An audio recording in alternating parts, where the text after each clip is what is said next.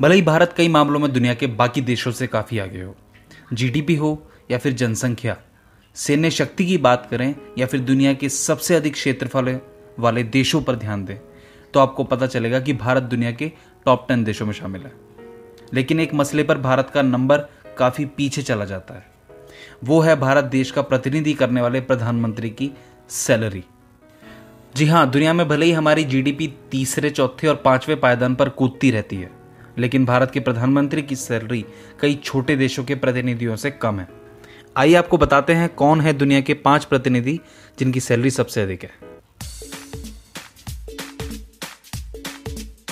Brunei के सुल्तान। इस देश का नाम आपने कभी नहीं सुना होगा, लेकिन आपको यह जानकर हैरानी होगी कि ब्रुनई के सुल्तान दुनिया में सबसे अधिक सैलरी पाते हैं।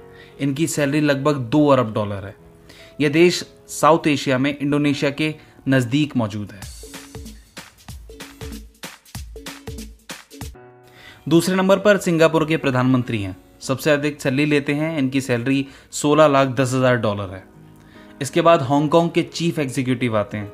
हांगकांग में प्रधानमंत्री या राष्ट्रपति नहीं होता। यहाँ चीफ एग्जीक्यूटिव होते हैं, जो देश को चलाते हैं। हांगकांग के चीफ एग्जीक्यूटिव की सैलरी पाँच लाख अड़सठ हज़ार डॉलर है।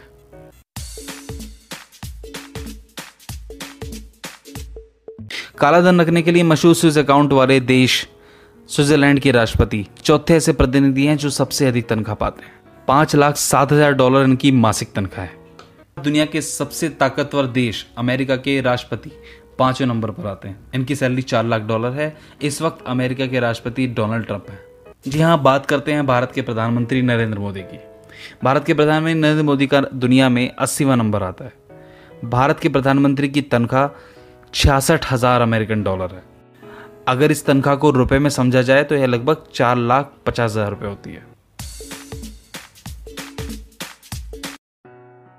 अब हम बात कर ही रहे हैं तो क्यों ना चीन और पाकिस्तान के प्रतिनिधियों की भी बात की जाए। आपको जानकर हैरानी होगी कि चीन के प्रधानमंत्री पाकिस्तान के प्रधानमंत्री से भी कम सैलरी लेते हैं। जी हाँ चीन के प्रधानमंत्री की तनख्वाह तेरह हज़ार दो सौ सत्तर डॉलर आती है, जबकि पाकिस्तान के प्रधानमंत्री की तनख्वाह तेरह हज़ार पाँच सौ तिरपन डॉलर है।